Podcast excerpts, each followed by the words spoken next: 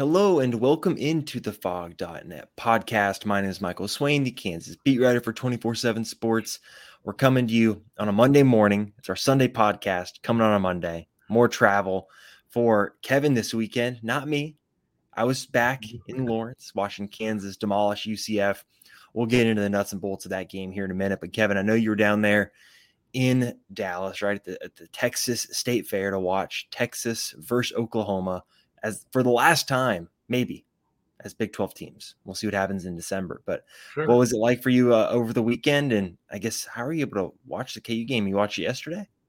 Yeah, yeah. Uh, I wound up uh, wound up saving the KU game and, and watching it, but, uh, but yeah, I've I've been to a few of those things, and it's kind of uh, it's kind of funny because my wife and I went down to KU Texas and Austin, as you know, and um, and my wife was talking to her dad about it, and her dad was just, you know, kind of dropped the whole, well, you know, I've always wanted to go see Texas OU. And I mean, he's mentioned it before, but mm-hmm. in this case, I think he got a sympathetic ear from my wife who, uh, who wound up picking up the tickets. You know, it's kind of a bucket list thing for him. Mm-hmm. And so went with uh, the wife and, and the two parents in law and went to the Texas State Fair and got to see a, a pretty crazy crazy game and ending and everything. And so it was uh, it was pretty cool. But I, I will tell you, uh, I know you'll uh, you'll crack up about this. You're another person who does not like to be disconnected from the world. Mm. Um, you do not get great service there, and so especially we're wandering around the fair after the game, mm. and Swain, I must have checked my phone about 35 times to try and pick up the KU score at various parts and had no success. And and finally, you know, by the time I did, we were uh, we were in one of those little like arts and crafts tents or something and came up and saw that, that Kansas almost won by 30 points and was kind of like, wow, that's that's a result right there. So uh, obviously you being on, on, hand, what was what was kind of your first takeaway? Like what was yeah, what was the main thing you thought about watching that thing go down? UCF looked like a group of five team. I think that's the biggest thing that stood out. You know, you go from KU playing in Texas, that mammoth offensive line and defensive line, and I, I know you saw them in person, right? But sure. and then to watch KU line up against UCF, where um, I don't have the numbers in front of me, but basically UCF is the smallest offensive line that's not Missouri State and not Nevada that KU's played all season. Like they are small and their defensive line is pretty small as well. They've got one of the best defensive ends in the country, but outside of that, it's just not great. And I think that for me was the biggest thing is that, you know, eh, from the get go, right, it was pretty apparent that KU was the bigger team, the, the more strong team, the more physical team. And you mentioned right not not checking your your phone for updates and i'm like oh yeah like this if, if there's a game you did not need to check your phone for updates it was this one because i think as soon as kansas got up you know, by two scores, at least for me, like it felt like, okay, yeah, KU's going to win this game. Let's start trying to figure out what the post game kind of angles are going to be. And so I think it was just one of those where from the get go, you kind of had a feeling that, hey, all right, this is kind of going in KU's favor. And there was that weird moment too with John Rice Plumlee, like this first throw of the game, like does a little jump throw and then lands on his knee weird. And then he's still in the game for way longer than it felt like he should have been. And then Timmy McClain comes in and then I think you see why they were so reluctant to put Timmy and McClain back in the game. so it was just kind of a it was a weird game a little bit, just the way it, it kind of all played out because it felt like the game was kind of over by the end of kind of the or really the middle of the second quarter because KU took so much time up in the first quarter. Yeah, I thought it was interesting too. And full disclosure, you know, one of the things that I write every week that you should absolutely probably never bet off of is an upset alert where I look at, at teams that you know are uh, basically are, are, underdogs in the spread. It doesn't have to be by much, and you know just games where you feel like the ingredients are there to have an upset. And in some cases, we feel like the team that's the underdog, you know, maybe should have been favored. And you know, the full disclosure part of this is I'm writing that thing, and, and you know, I uh, I shoot Swain a message or I, I called you right. Yeah. And I said, you know, at that point, it was apparent that Jalen wasn't going to play. And the spread had gone from KU being favored by a few points to UCF by a few points. And the both of us were kind of like, are we reading this thing wrong? Because it just felt like Kansas is so good at running the ball and finding different ways to run the ball. If you find a way to stop one of them, they're going to do mm-hmm. something else and still run the ball. And UCF cannot stop the run. And so both of us kind of felt like heading in. I don't want to say we thought Kansas would, would win by that margin, but we thought it was a matchup that was very favorable for mm-hmm. Kansas and that what Kansas wanted to do, UCF was going to be bad at stopping. And certainly that's the way it turned out. Well, and let's talk about the spread then, because I thought that was so fascinating and probably, yeah, I find the way that Vegas spreads move indicative of what the public thinks about the team. Hmm. And I think it's pretty apparent that the public thinks Jalen Daniels missing a game means KU's going to suck. And, you know, because you look at what happened last year, right? And I under, I'd understand it too if you're Joe Schmo living on the East Coast and all you do is kind of watch college game day or big noon or whatever in the morning, and then you kind of just scoreboard watch throughout the game, like or throughout the day, like last season, you would have seen KU start really strong, right? Jalen Daniels gets all the hype, and then college game day goes to Lawrence, Kansas, and then uh, they play the game, and then Jalen goes out. Jason plays well, but then they lose a bunch of games.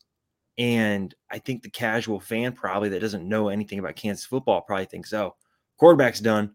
UCF's getting their quarterback back. KU sucks.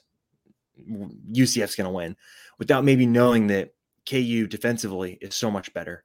That KU, I think, just as a team physically is so much better, and KU on special teams is so much better. And so I thought that was so fascinating, and I had a had some fun with it on Twitter or X, whatever you want to call it. Um, it was just ridiculous that KU was a home underdog against a group of five team. Well, that's what I'm, UCF is, and that's what Houston is, and that's what Cincinnati is. They're a group of five teams. And I'm sure that we're going to get into the ru- I'm sure we're going to get into the rushing attack here mm. But one of my takeaways watching it too, and we talked about this in the show, the difference that having a week of preparation makes for a quarterback is so big. And it was one of the reasons that I feel like – we were maybe a little more hesitant to pile on Jason Bean, even when he struggled against Texas. One, mm-hmm. Texas is really good. I mean, mm-hmm. Oklahoma loss aside, you realize Texas lost the turnover battle three zip, got stuffed on, you know, a goal line stand from the one with four plays from the, either the one or the two yard line. And there was a play where Quinn Ewers had a wide open guy for a touchdown that he just didn't see and Texas lost by four when a guy threw a touchdown pass with 15 seconds left. So Texas is still really, really good. Mm-hmm.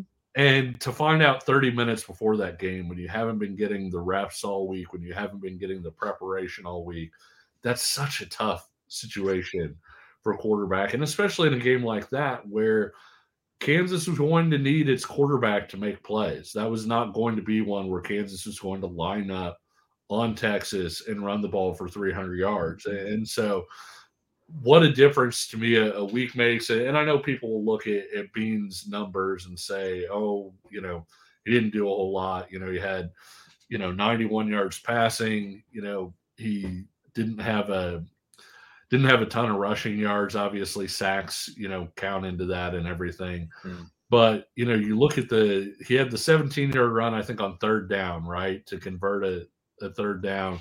He was pretty accurate. You know, the throws that he made were good. And even beyond that, I don't think a lot of people realize how much management a quarterback does, even when you're running the ball, in terms of saying, hey, they're stacked up on the left. Let's change this thing to the right. Hey, you know, it looks like this play isn't going to work. Let's let's get out of this. And, and mm-hmm. I thought you know, for a game where Kansas was going to line up and really run the ball, I, I thought Bean played a really nice, efficient ball game. Yeah, and that's something that Lance Leipold kind of mentioned post game is maybe one of the biggest areas where Jason Bean has improved is that it's the understanding of what Kansas is trying to do offensively, where managing the clock, right? You don't snap the ball until it's less than 10 seconds left on the play clock. You make sure that everyone gets to the line early so that you're not rushing late on and guys can do the motions and he can get the right looks. And it was kind of the the perfect game almost where in the first half, right, you needed Jason to complete some throws, and he did, right? There's that big throw to Luke Grimm yeah. um, that helps them on, on the scoring drive. And when Kansas needed Jason Bean to throw the ball, he threw the ball. and he looked pretty good doing it. And so I think it's one of those games where I think after that Texas loss, right, and the performance Jason Bean had, and everybody talked about it this week too, right? He wanted to be better. He knew he had to be better and he was going to be better. Well, this is kind of one of those kind of stepping stone games, I feel like, in terms of building some confidence back, where now I think Jason Bean should have some momentum going into this Oklahoma State game. And I think just offensively for KU is the perfect game plan, right? From the get go. Run at UCF, make them tackle you. Kevin, the uh, this is why I love some of the pro football focus stuff because they have some fun stats you can find out. So KU ran for 399 yards. Well, yep. I believe 185 of those yards came after contact, hmm. which is not quite half, but just under half. And it's just insane that that's how physical Kansas was. The guys like Devin Neal and Daniel Hishaw were just breaking arm tackles and getting an extra four or five yards, feeling, you know, what felt like every single time they touched the ball. I mean, Daniel Hishaw was out there ending careers. I mean, with the way he was running over guys, you know, that where you have to have to quit over after that. But you think about yeah. it, 185 yards, that's a good rushing day. Take out yeah. the yards after contact. Like if you line up and you run for 185 on somebody, you're doing something right. And that's the 185 after contact. You know, it, it's so funny. We talked before the season and we talked about how everybody was saying, oh, the defense is going to be improved. And it mm-hmm. we thought the special teams would maybe even make a bigger jump than the defense because it's easier to turn around a, a special teams unit. I feel like than you know than the defense. And, and mm-hmm. Kansas's special teams last year were worse than the defense. It, it sounds amazing to say, but the other thing that we talked about improving on offense, particularly we felt like Kansas was going to really push and try to get the ability to run the ball on somebody when Kansas wants to run the ball and when the other team knows you want to run the ball. And this was a situation in the game where UCF knew all game what Kansas wanted to do. It wasn't a mm-hmm. secret. No. And Kansas lined up and and still just ran the ball right over them. You know, I, am trying to think. I think it was one of Hishaw's touchdown runs, and it was a shorter run. Um, a guy got through. They blocked everybody around, and there was a guy who met Hishaw in the hole, and Hishaw scored, you know, four yards that way. And, and so when, when you looked at how physical they were being up front, mm-hmm. you know, the way that they were displacing people, opening things up, you know, all of that. The runners were physical behind that. And, and I thought the other part, uh, and Lance Leipold mentioned this, you know, and maybe when you block that way, they don't get enough credit. The tight ends were outstanding, I thought, in, in blocking and, and really helping to to pave the way. And you know, Kansas has some bigger bodied tight ends, and, and, those guys got out there and and they moved guys around as well. Yeah, one hundred percent. And I think someone like Mason Fairchild, this is the kind of the game where you see so much of his improvement. Right? Yeah, he gets the three receptions that are, are pretty big, and it, they're not huge receptions, but it felt like or and huge in terms of yards, but in terms of the moments in the game, I felt like they were pretty mm. sizable. But I think for him, it's right, it's the blocking and the ability to be a consistent blocker. Where in 2021 he was like a D minus blocker. I think last year he was like a B minus blocker, and I think this year there's been even more improvement where you notice him so much more sealing off the edge and knocking guys back and, and creating extra runway. And I thought this was another really good game for Jared Casey. We've not had the big Jared Casey catch yet this year. I feel like that's going to come in the second part of the season where either a fourth down or a big moment, Casey's going to come up with the catch. But I think he's quietly having a really impactful season again as, as kind of a, a fullback, right? That, that's kind of the role he's taking on where he's paving the way for for the running game. And the part that I think it uh, speaks the most about how dominant Kansas was is the second half stats. Yeah. They threw the ball twice in the second half and gained 270 yards. Everybody in the stadium knew KU was going to run the ball.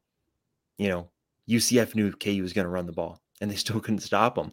Like I think that for me is super impressive that KU in situations where again, UCF's not the biggest, not the most physical, and not the best defense they'll play. But again, just to do it in a game, in a Big 12 game, right? Like I thought that was super impressive that in the second half, everybody knew what was coming. and UCF could do nothing about it. And three different running backs. I mean, obviously, you know, it's you're used to seeing Devin Neal be be a star guy, and I think he's averaging almost eight yards a carry on the season this mm-hmm. year.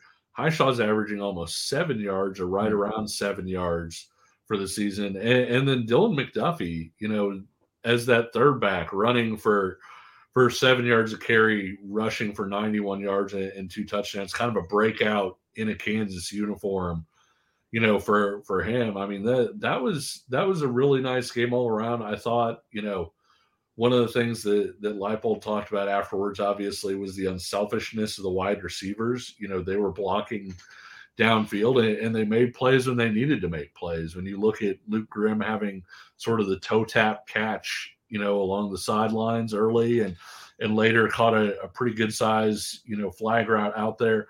And, and, I think as much as we talk about, you know, the the running backs and, and the physicality and everything there, one of the more physical plays that you saw was Lawrence Arnold's touchdown catch. Yeah.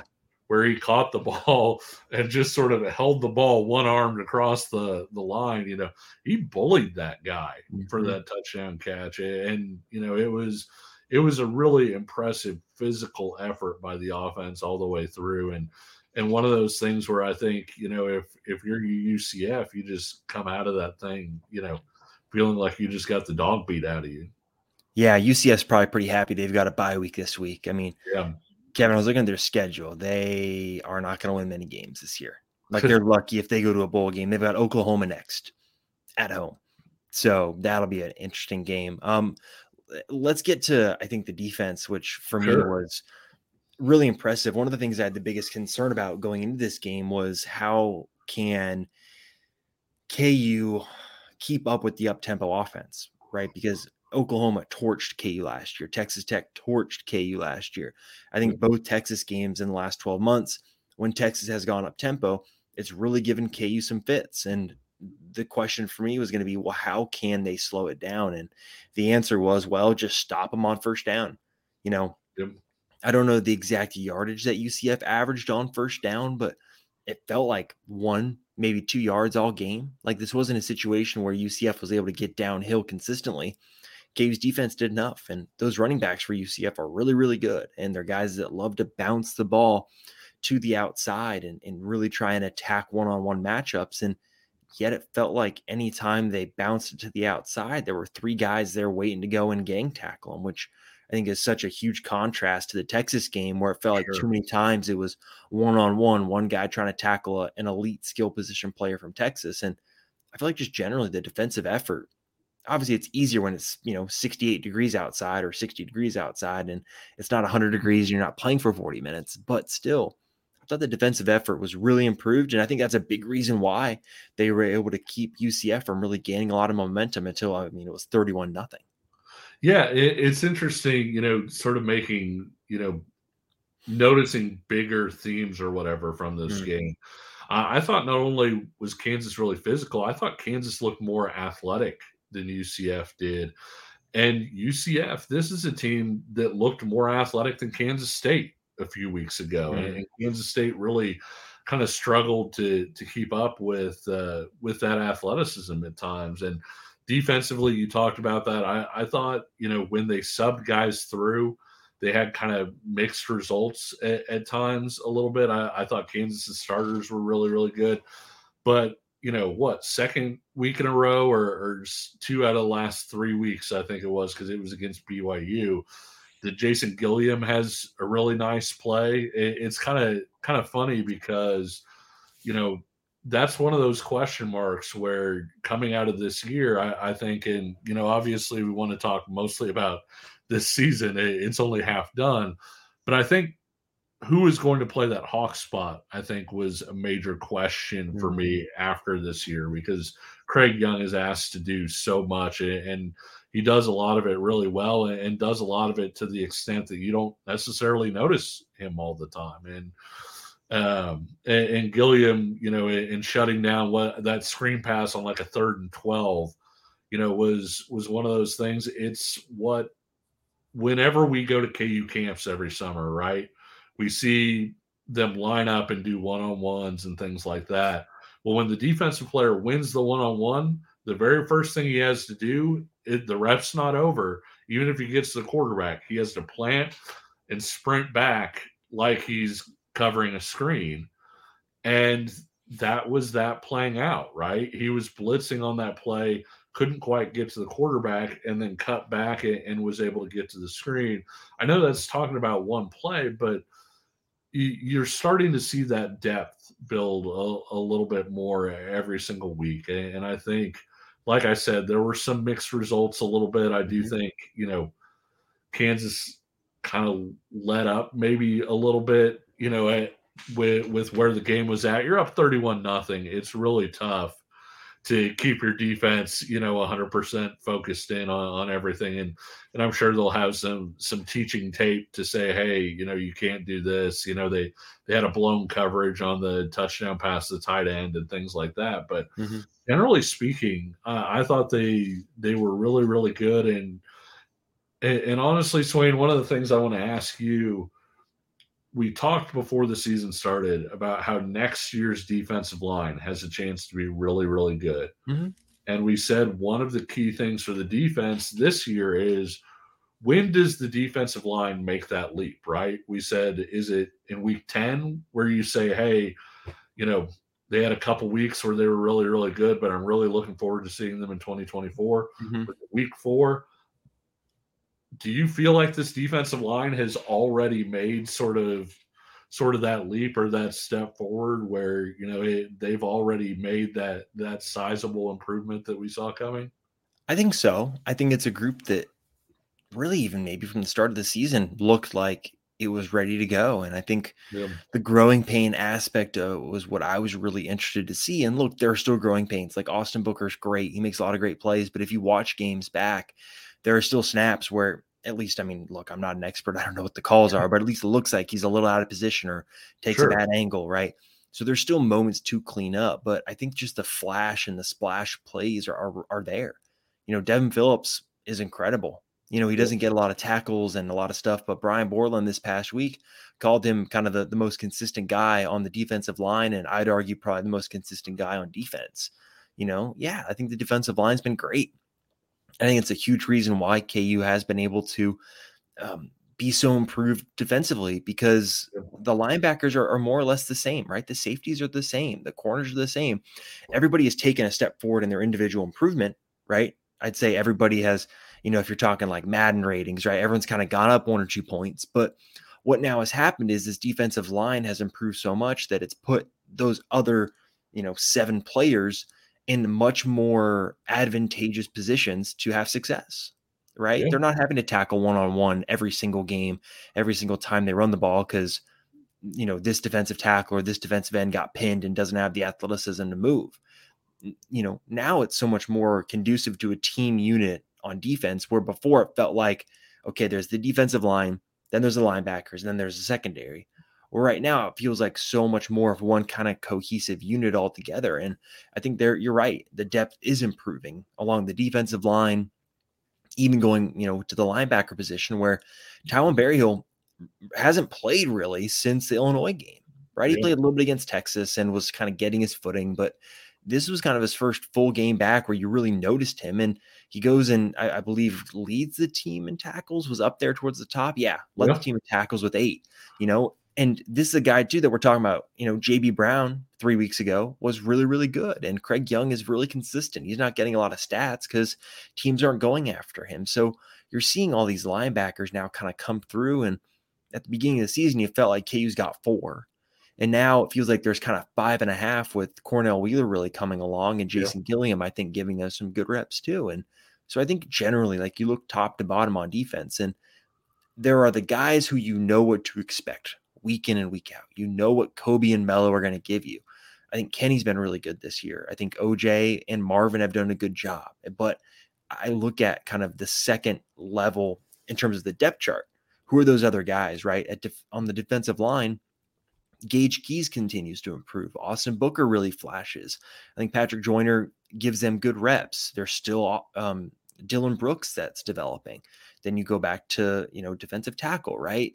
In the second level, you've got someone like Tommy Dunn playing second team reps right now, and Gage Keys, and behind him, Keenan Caldwell has given good reps. So like you just look all over the defense right now, and there's just kind of this the top level is still the top level, right? You know what to expect. But now there are these other guys that I think as this season has gone on, they're building confidence, they're earning trust, they're getting more reps, and they're spelling those first team guys where Rich Miller's not out there playing 85% of the snaps, 90% of the snaps, right? You can get him off the field a little bit. So I think this game perfectly encapsulates that, where you look at the tackles, right? Tyrell Berryhill, who led KU in tackles last week. I believe it was Austin Booker.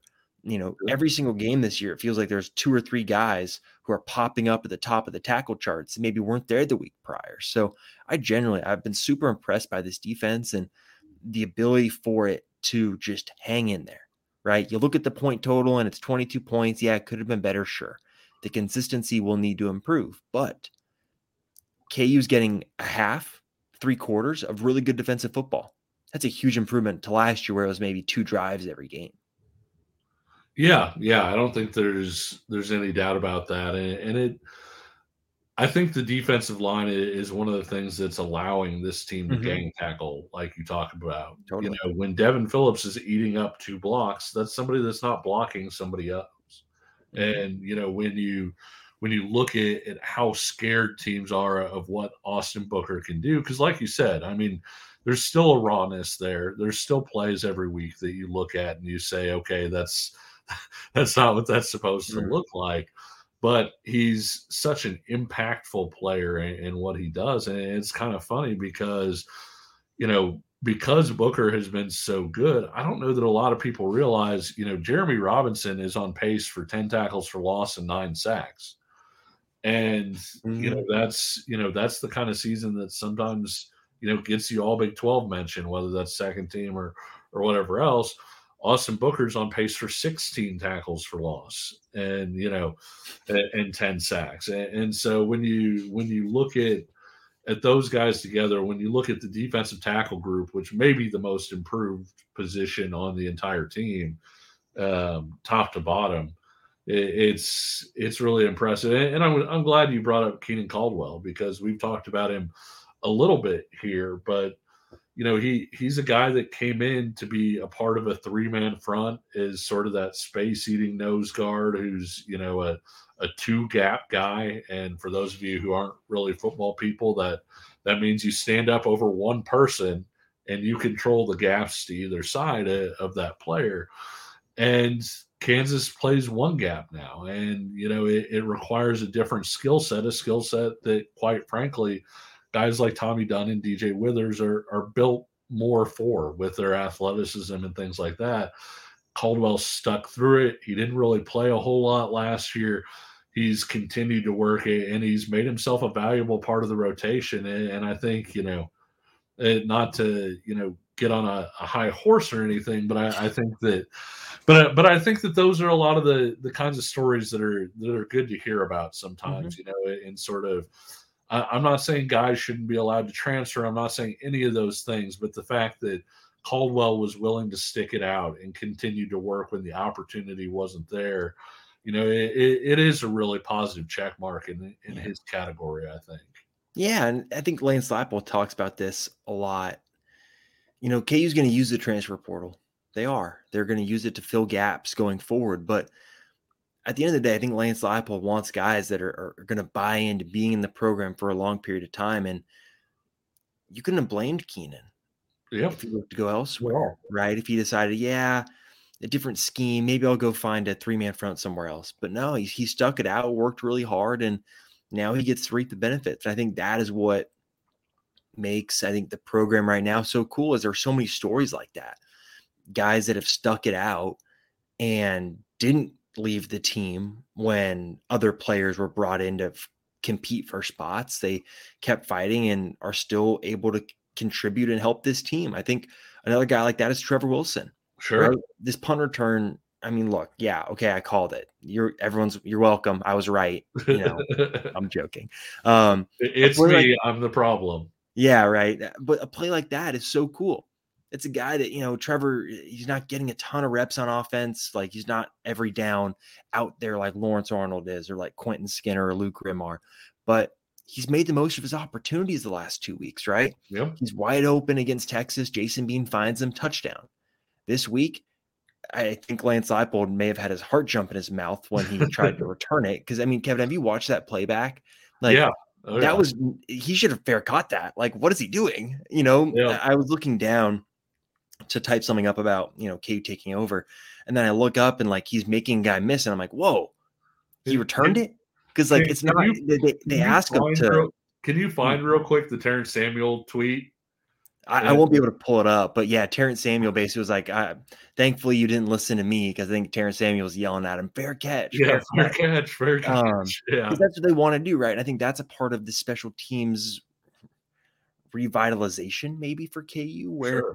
I think the guys are smarter now and understand, okay, this is a time to take a risk, and I, I think coaches are probably saying now is not the time to take a risk. But I think Trevor Wilson must have seen something and he's able to make a play like that. And I think that's another instance of a guy being given a role and being told, hey, Trevor, this is how you can help the team.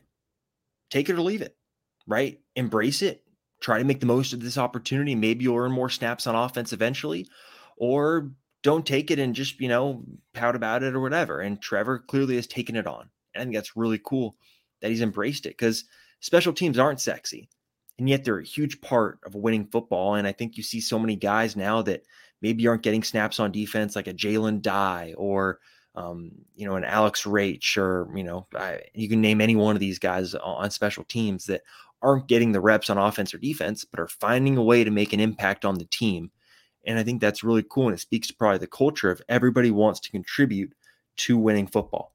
It's I not Daniel about me, not about my got, stats. I think Daniel Hishaw got one of the blocks that that sprung him, if I remember right. I don't think Daniel Hishaw is on that special teams unit. You're probably talking about Donovan Gaines. Yeah, I think you're right. Actually, now that I think about it, yeah, but yeah. I mean, it was it, it, was a great block. I mean, it, returns aren't just the returner. Obviously, I mm-hmm. mean, you got to block everybody. And speaking of which, we talked about Wilson's return. Kenny Logan's return. They blocked everybody on that thing.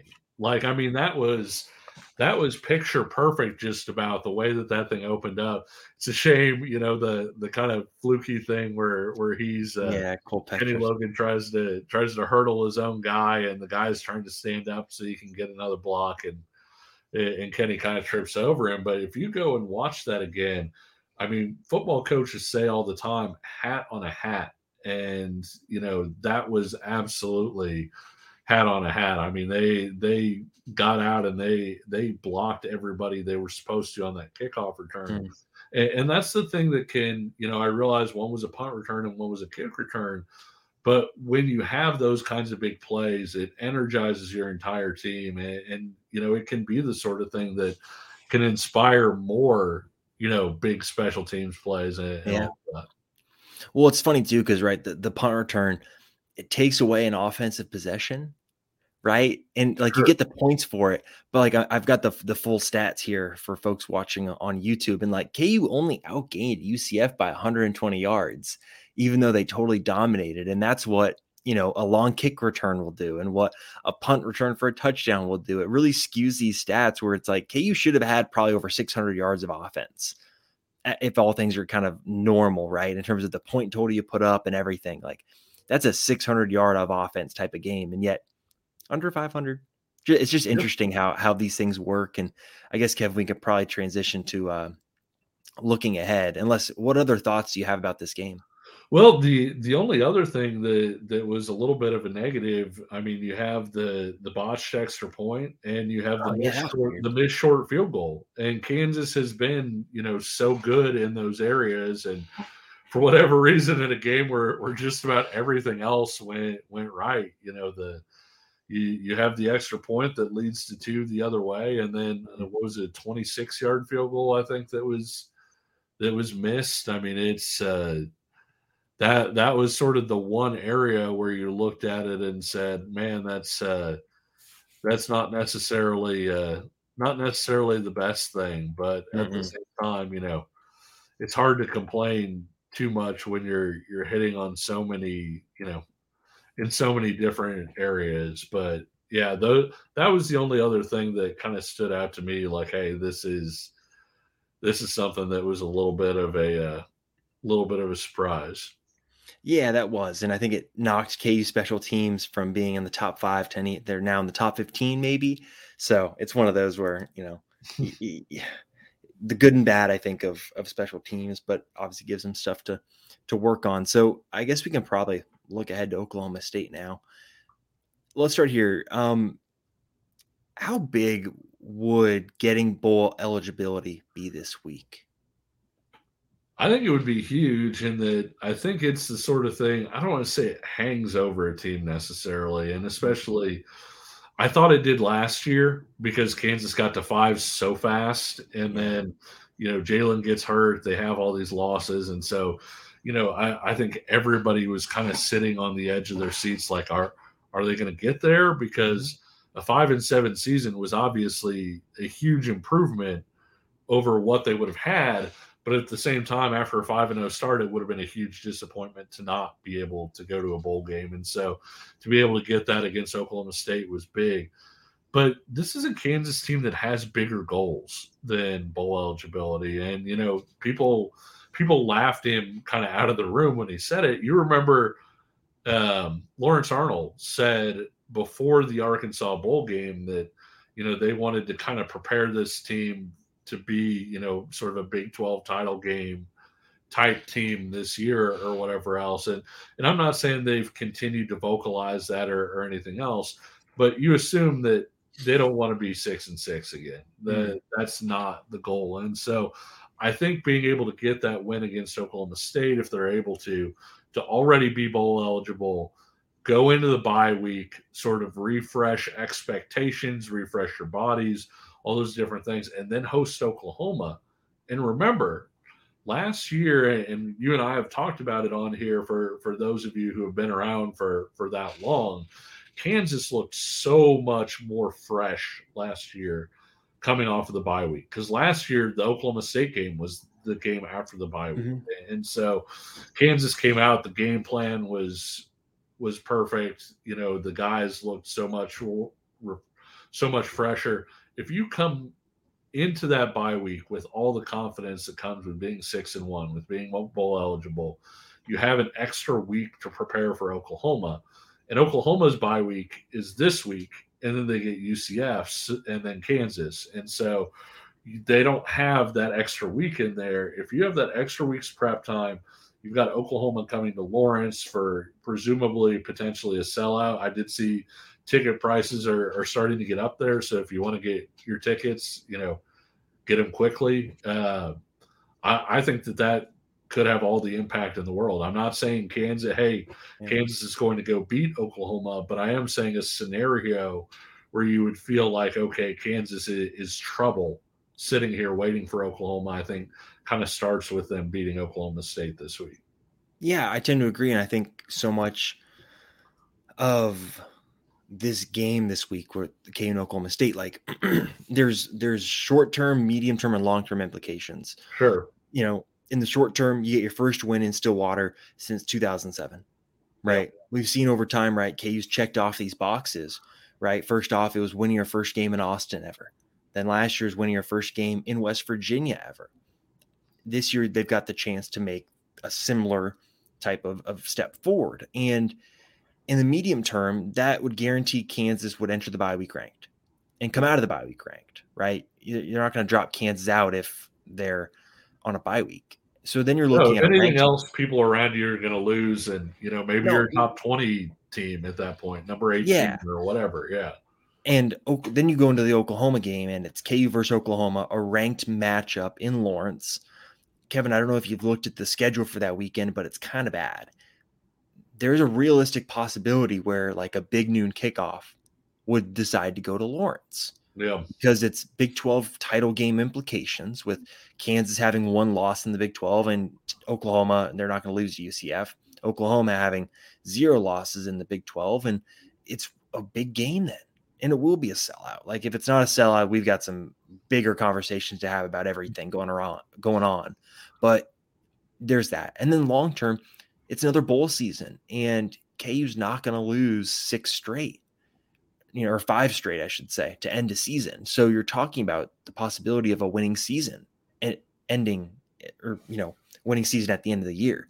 So I just think overall, right, a win this week would be so huge. And for KU, it's also one of those where it's like, yeah, maybe KU would wish they played Oklahoma State like three weeks ago in sure. the first week oh, of Big sure. 12 play when they're still not great. But I also think K State did not look great in that game against Oklahoma State on Friday. But this is just a game for me. I, there's so much that KU can gain from it. What does KU lose if they lose? Some momentum. Yeah. Maybe there's not many eyeballs on the Oklahoma game, but I think this is one where KU's got a lot to play for. And I just don't think a lot to lose because there's the bye week after to lick your wounds and, and get ready to go. And so I think this is a game where KU can gain a lot. Yeah, and I think you know Will Howard put the ball in danger in that game, which was was something that you know you would think that Kansas let let's assume it's Jason Bean again. Kansas probably isn't going to put the ball in danger a whole lot. You Not know, it, times. yeah, yeah, exactly. And, and, even beyond that, you know, Kansas State defensively, I, I think is really searching for some things right now. We talked about last week how one of the major defensive improvements that we've seen is guys trusting in each other and trusting that I'm just going to do my job because I trust that you're going to do your job. Mm-hmm. Kansas State's pressing a little bit. Guys mm-hmm. are over pursuing. Guys are, you know, trying to do a little too much to kind of make that play. And I thought Oklahoma State hit on some big plays because of that over pursuit and things like that. And so you absolutely would have loved to to play Oklahoma State when they're rotating, you know, three or four quarterbacks through. You know, I think Alan Bowman is going to be their guy now, you know, kind of like what we all thought heading into the season. Mm-hmm. Um, Oklahoma State's got some interesting skill position guys. They've got some weapons there defensively. You know, maybe they found a young player or two. This is still a game, even with it being in Stillwater, where if you're feeling like, hey, we should be a legitimate Big 12, you know, candidate to uh, to go to that title game. You know, this yeah. this is a game you should go there and win. Yeah, I tend to agree. And look, the betting spread, the, yeah, the betting spread for this game is at I believe like anywhere between kind of one and three. And I feel like that's probably pretty accurate. I've not looked at it on Monday morning here, but for me, I look at this game and say, okay, if this was Kansas at home, what is the spread? And I'd yeah. say from anywhere from seven to 10 points, right? Especially yeah. with how good KU's been at home.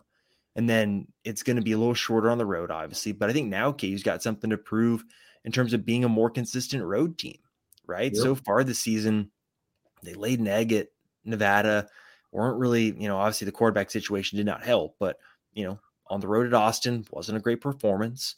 And even last year, right? I think there were times last year where the road performances late in the season weren't up to snuff of what maybe you'd expect. So I think this is an interesting spread for this game. And I think KU also has something to prove in terms of just can you go on the road and beat a Big 12 team that I think a lot of people still think KU is better than.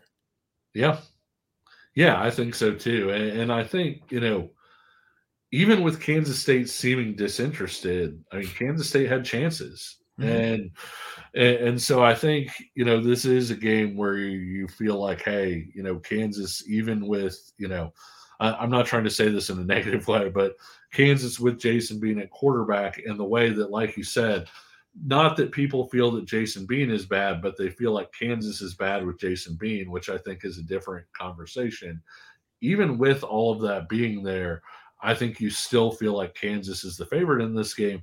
And let's not forget, Jason Bean was terrific against Oklahoma State a year ago. That was a game where he was really, really good. He broke a, a really long touchdown run that was, you know, kind of helped salt that thing away. And, mm. you know, with the way that Kansas was able to line up and run the ball with a less physical offensive line, uh, Devin Neal was was unbelievable. I'm pretty sure because Devin Neal, a lot of people don't realize this. Devin Neal picked up a vote from a coach last year for Big 12 Offensive Player of the Year.